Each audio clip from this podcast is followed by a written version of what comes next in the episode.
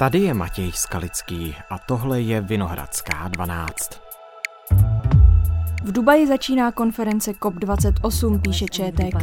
Tam se státy světa pokusí zase o něco zvýšit ambice v globální ochraně klimatu. Očekává se asi 70 tisíc účastníků z řad politiků, vědců, zástupců. After leaked documents seen by the BBC appear to show that the United Arab Emirates has been using its role as host as an opportunity to strike oil and gas deals. Klima nebo ropa? Dají šejci v Emirátech vyjednavačům vybrat. V Dubaji startuje Klima Summit COP28. Očekávání jsou velká, kritika silná a téma složité. Podaří se na něčem ve fosilním ráji dohodnout. Tam se našeho klima zpravodaje Jana Kaliby. Dnes je čtvrtek, 30. listopadu. Ahoj Honzo, vítej ve Vinohradské 12. Ahoj Matěji. BBC psala tento týden o tom, že Spojené arabské emiráty by chtěli klimatickou konferenci COP28, která se koná letos v Dubaji, eh, využít k uzavírání kšeftů týkajících se ropy a zemního plynu. Už dopředu měla proběhnout eh, jednání asi s třemi desítkami zemí. Uvádějí to prý uniklé dokumenty.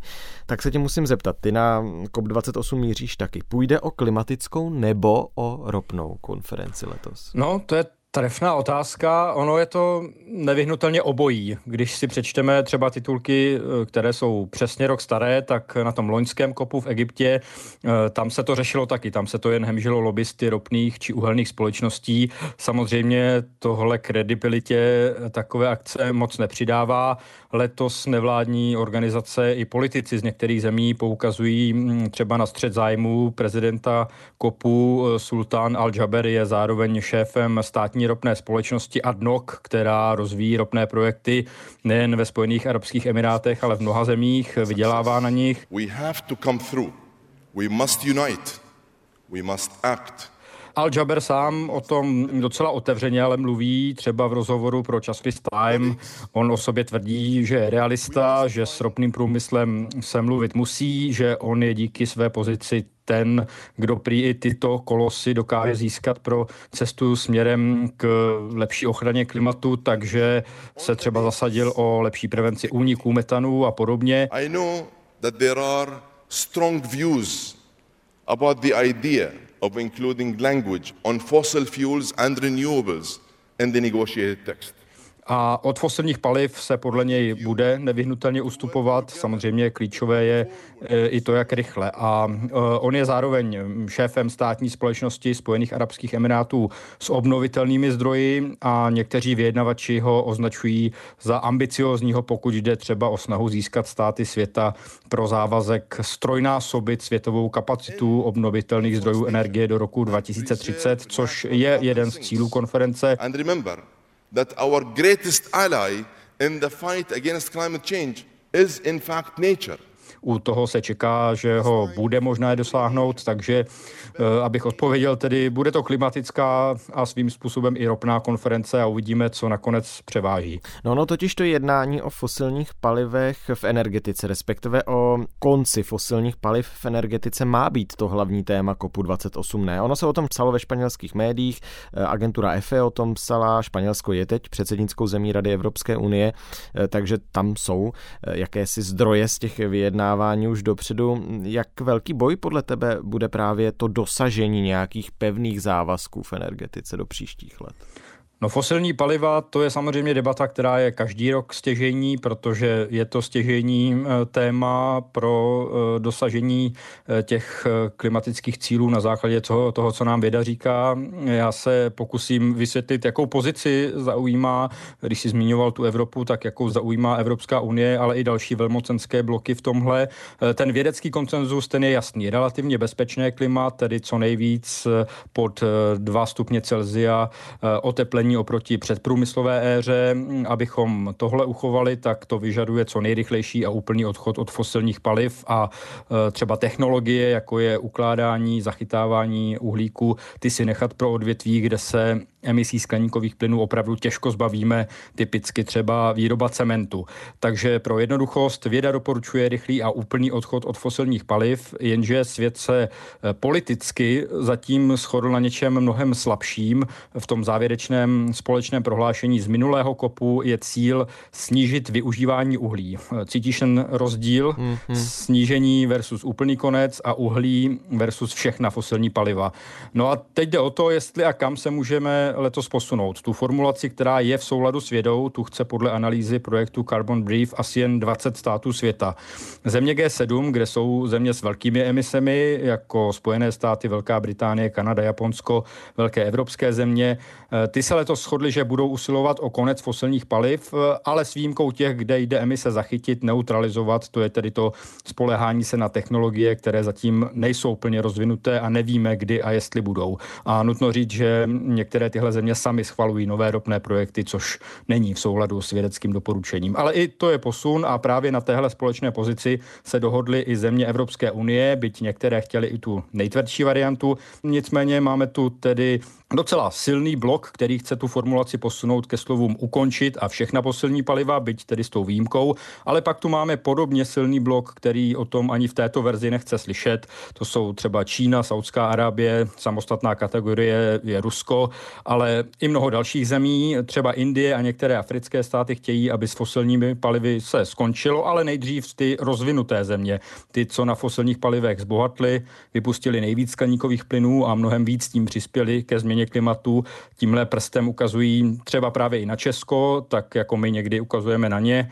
No a třeba arabské země, ty chtějí rozdělit fosilní paliva a emise z nich. To znamená mm, zbavit se emisí z fosilních paliv, což jim nechává taková ta zadní vrátka dál vlastně fosilní paliva, kterých mají mnoho používat a nějakým způsobem technologicky se zbavovat těch emisí. No a v tomhle mumraji se bude hledat schoda na společném cíli a dá se čekat slovíčkaření do poslední minuty. 乗って。Energetika by podle návrhu klimatické strategie Evropské unie měla být z velké části bez fosilních paliv už dlouho před rokem 2050. It is likely that nations will agree on a deal, a deal aimed at replacing fossil fuels with clean energy, like wind and solar power. Přes rostoucí podíl obnovitelných zdrojů celosvětová produkce skleníkových plynů dál roste. Úplné vyřazení fosilních paliv je podle Číny nerealistické. Podle agentury Reuters bude postupné vysazení fosilních paliv zřejmě na COP28 prosazovat Evropská unie.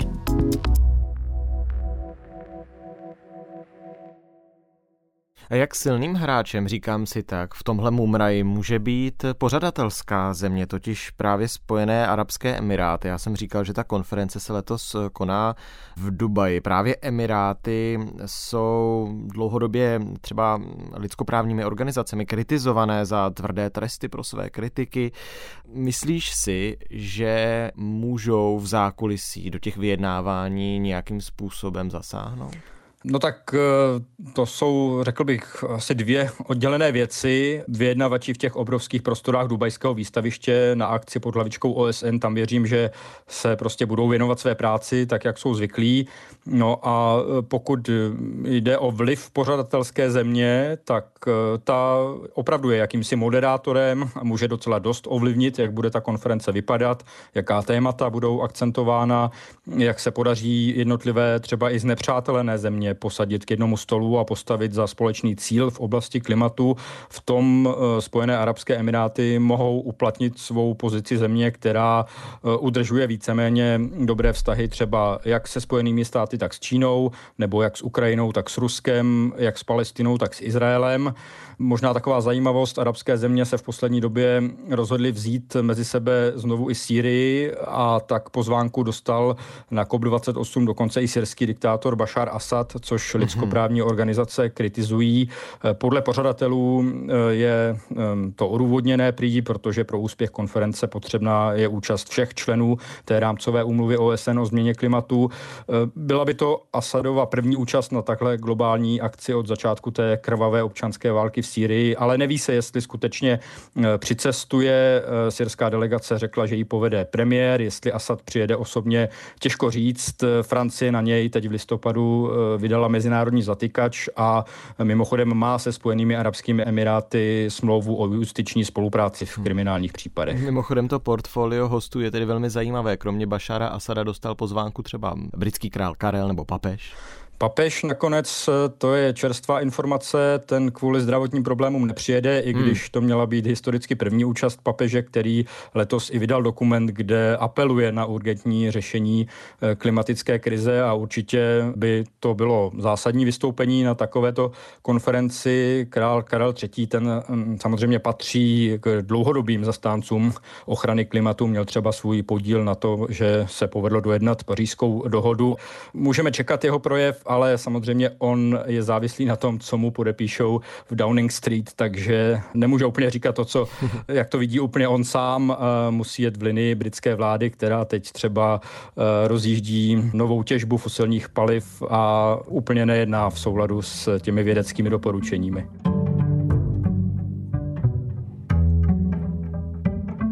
Tak my jsme mluvili o tom, že jedním z hlavních témat bude konec fosilních paliv v energetice. Já si ale vzpomínám na Vinohradskou 12 z loňského podzimu, kdy jsme za hosta měli Ondráše Přibylu, zakladatele projektu Fakta o klimatu. A mluvili jsme s ním tehdy o COPu 27, na kterém padla dohoda, na vzniku speciálního fondu pro zranitelné země. Vlastně pro chudé země, zejména africké nebo ostrovy v Karibiku nebo Jižní Asie, Jižní Amerika. On to tehdy přirovnával k jakési pojišťovně pro chudé státy, které jsou postižené třeba nějakým živelným neštěstím. No, což můžou být extrémní hurikány, můžou to být velké povodně, můžou to být sucha nebo velké neúrody. Říkal mi tehdy, že dohoda na vzniku takové pojišťovny může být i úspěchem českého předsednictví v Radě Evropské Evropské unie. Ale až v Egyptě se povedlo udělat nějaký průlom v dohodě. Tak mě teď zajímá, protože COP28 by měl být zřizovatelem tohohle fondu. Kdo z Česka se do Dubaje přijede podívat a dohlédnout na to, aby k tomu skutečně došlo? Tenhle fond a jeho rozjetí je jedním z hlavních úkolů téhle konference. Česko už nebude hrát tak významnou úlohu, protože už nepředsedá Evropské unii. Za Česko um, jede do Dubaje premiér Petr Fiala z ODS a taky ministři životního prostředí Petr Hladík z KDU ČSL a průmyslu a obchodu Josef Síkela zahnutí stan, mnoho dalších samozřejmě také. Uh, jinak uh, to přirovnání, pokud jde o ten fond, to to je pěkné. Já bych možná řekl, že je to taková krabička poslední záchrany pro ty chudé státy. Je to hašení požáru a to je samozřejmě nejdražší, mnohem dražší než prevence a u klimatu nám ty vědecké modely a různé ekonomické studie ukazují, že byť je zelená transformace drahá, tak bránit úniku skleníkových plynů je nejlevnější řešení, ale protože jsme zaspali a člověkem způsobená změna klimatu rychle přichází, tak se na ní musíme zkusit adaptovat a to už je o něco dražší a čím vyšší oteplení, tím dražší a méně možné to bude. No a úplně nejdražší je pak nahrazovat ztráty a škody dopadů změny klimatu. A tenhle fond právě má krýt ty ztráty ztráty a škody a doplňuje už existující fondy na zmírňování a adaptaci na změnu klimatu v chudších zemích. Mm, tenhle fond má být právě pro země jako třeba Tuvalu, kde už se dohodli s Austrálií na vysidlování obyvatelstva, protože tenhle tichomorský stát už kvůli zvedání hladin oceánu prostě mizí před očima, nebo pro země jako Pákistán, kde miliony lidí přišli o domovy kvůli těm relativně nedávným strašným záplavám. To jsou země, které mají na změně klimatu podíl minimální, ale dopady na ně jsou přitom extrémní. Očekává se tam vzdor některých států, které by třeba nechtěli do toho fondu přispívat? No určitě o tom ještě bude eh, debata a možná nějaké tahanice. Eh, ono se tohle už předjednávalo teď nedávno na takové menší přípravné akci v Abu Zabí a jedním z kamenů úrazu je třeba pozice Číny. Ta je rámcovou umluvou OSN o změně klimatu braná jako rozvojová země takže vlastně příjemce, ale zároveň je to v současnosti země s jasně nejvyšším absolutním podílem na světových emisí skleníkových plynů, takže vlastně by to měl být eh, pláce z téhle logiky. A teď co s tím? Čína plácem být nechce, ale těch třecích ploch eh, je víc. Třeba mezi ně patří také to, jestli má jít o příspěvky dobrovolné, což eh, chtějí ty bohatší země, nebo povinné, to chtějí ty chudší. A kdo bude fond spravovat? Nakonec to aspoň přechodně bude zřejmě Světová banka, čemuž se ty chudší země chtěli vyhnout ale pokud se neobjeví nějaký nový zásadní zádrhel, mělo by snad jít jen o formalitu, aby se tenhle fond po hlasování na tomto kopu od příštího roku skutečně rozeběhl a je to jeden z očekávaných výstupů a snad i úspěchů. Do Dubaje se letos jede kolik? Asi 70 tisíc vyjednavačů z celého světa? 70 tisíc je celková účast, nejsou to samozřejmě jenom ti vládní vyjednavači, jsou to uh, také lidé z hmm. nevládních organizací, novináři, uh, lidé z biznisu uh, a tak dále. Takže 70 tisíc je to opravdu jako monstrózní číslo, ale jsou to tedy všichni účastníci, jako kdyby zbral třeba olympijské hry se vším všudy, i s fanoušky. No a e, ti, kteří ale skutečně budou vyjednávat o těch závazcích, o kterých jsme mluvili, jaké podklady dostanou na stůl? Bude mezi nimi i nějaký dokument o tom, jak moc teplo letos opět bylo? No těch materiálů je letos víc než dost. Není to nic moc povzbudivého. Nejde třeba jen o ty výsledky měření, které jsou samozřejmě vypovídající sami o sobě, ale od loňského kopu vyšly mm, poslední části té dlouhodobé hodnotící zprávy mezivládního panelu pro klima, který si státy světa zřídili. Ten monitoruje a schrnuje veškeré lidské vědění o změně klimatu, vlastně tisíce prací a studií o klimatu, desetitisíce možná už, mm, o stavu světa, jeho vyhlídkách a o řešeních. A k tomu se teď přidali nějaké dílčí zprávy, jako takzvaná emission gap, adaptation gap a také eh, první globální inventura závazků z pařížské dohody 2015. To je jakési vysvědčení toho, jak jsme na tom s plněním pařížské dohody jako svět. No a když to schrneme hodně stručně, tak svět zdaleka neplní to, k čemu se v Paříži před osmi lety zavázal.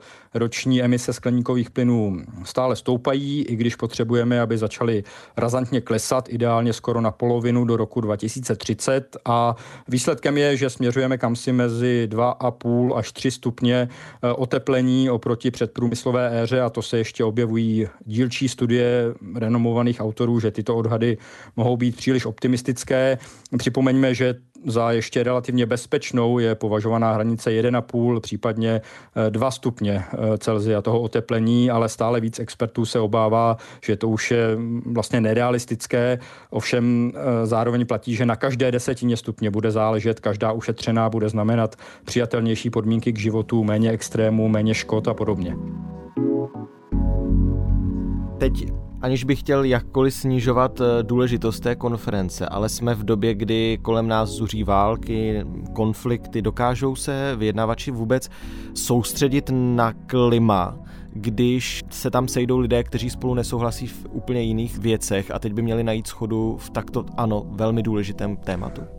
Tohle mě samozřejmě také zajímalo. Vysílali jsme o tom, bavil jsem se o tom s lidmi, kteří na tyto konference pravidelně jezdí ehm, nebo mají přehled, mají i nějaké zákulisní informace a podle nich je víceméně jasné, že ta atmosféra současná napjatá se tam projeví. Z mého pohledu ta provázanost těch velkých krizí na ten summit dolehne. Michal Broža, ředitel Českého centra OSN. Domnívám se ale, že to spíš dolehne, řekněme, na tu politickou část těch eh, vyjednávání. S tím asi každý počítá, může to těm vyjednáváním ublížit, eh, ale znovu, bude to i na schopnostech pořadatelské země, jak se s tímhle svět na tomhle kopu vypořádá. Očekáváme, že například nějaké úvodní stati smluvní státy řeknou, že je špatné, že se děje násilí, odsoudí násilí. Romana Jungwirth Březovská, klimatická analytička Asociace pro mezinárodní otázky. A samozřejmě určitě zdůrazní i to, že všechny tyhle konflikty vlastně odvádí pozornost od klimatické krize. dá se na to nahlížet a někteří to tak cítí, eh, že klima jako společná krize, která nešetří opravdu nikoho, může naopak obrušovat hrany. Vidíme to třeba v případě Spojených států a Číny, které po měsících utlumených vztahů a dlouhodobě, mm, řekněme, napjatých vztahů, tak vydali před COP28 společné prohlášení se společnými cíly, které se týkají třeba omezování emisí metanu nebo rozvoje obnovitelných zdrojů energie. Není tam nic úplně převratného, ale eh, jenom to, že eh, takový dokument vznikl, tak může celkově povzbudit ta vyjednávání. Mimochodem nemáš strach, ale že ten summit v Emirátech nakonec prostě bude summitem, kde se nepodaří nic vyřešit? No samozřejmě nějaký úplný průlom eh, se asi čekat nedá. On je to postupný proces, bohužel mnohem pomalejší, než bychom potřebovali, ale jiná cesta prostě asi není. Je to existenční problém, změna klimatu je globální problém, je to složitý problém, závažnost situace vědecky ta je jasná, ale politicky a společensky je to téma velmi nevděčné, není snadné ta doporučení vědců uvést do praxe, to asi ani nikdo netvrdí a e, čest všem, kdo ho berou vážně a snaží se o něm upřímně komunikovat. Oni se samozřejmě tam a zvlášť na těchto akcích projevují e, třeba i zájmy velmi silných korporací a států, které nemají úplně zájem na rychlém řešení a projeví se to na COP28 asi znovu, ale Zkrátka bez těchto jednání a třeba bez pařížské dohody bychom teď byli ještě v horší pozici. Projekce toho, jak by narůstaly emise, byly před Paříží ještě eh, dramatičtější, takže zkrátka nic lepšího v tuhle chvíli nemáme. Moc díky za to, že si mohl představit, o čem letošní COP28 bude a šťastnou cestu. Já děkuju, mějte se všichni hezky. Tohle už je všechno z Vinohradské 12, z pravodajského podcastu Českého rozhlasu. Dnes s Janem Kalibou, naším klimatickým zpravodajem. Bavili jsme se o klima summitu COP28, který právě dnes začíná ve Spojených Arabských Emirátech. Naše adresy určitě dobře znáte, ale rád je připomenu, kdybyste nás náhodou slyšeli teď poprvé, je to i rozhlas.cz, to je ta webová adresa a Vinohradská 12 zavináč rozhlas.cz, to je ta mailová. Vinohradská 12 je ale i na sociálních sítích a v jakékoliv podcastové aplikaci. Já jsem Matěj Skalický a tohle byla Vinohradská 12. Naslyšenou zítra.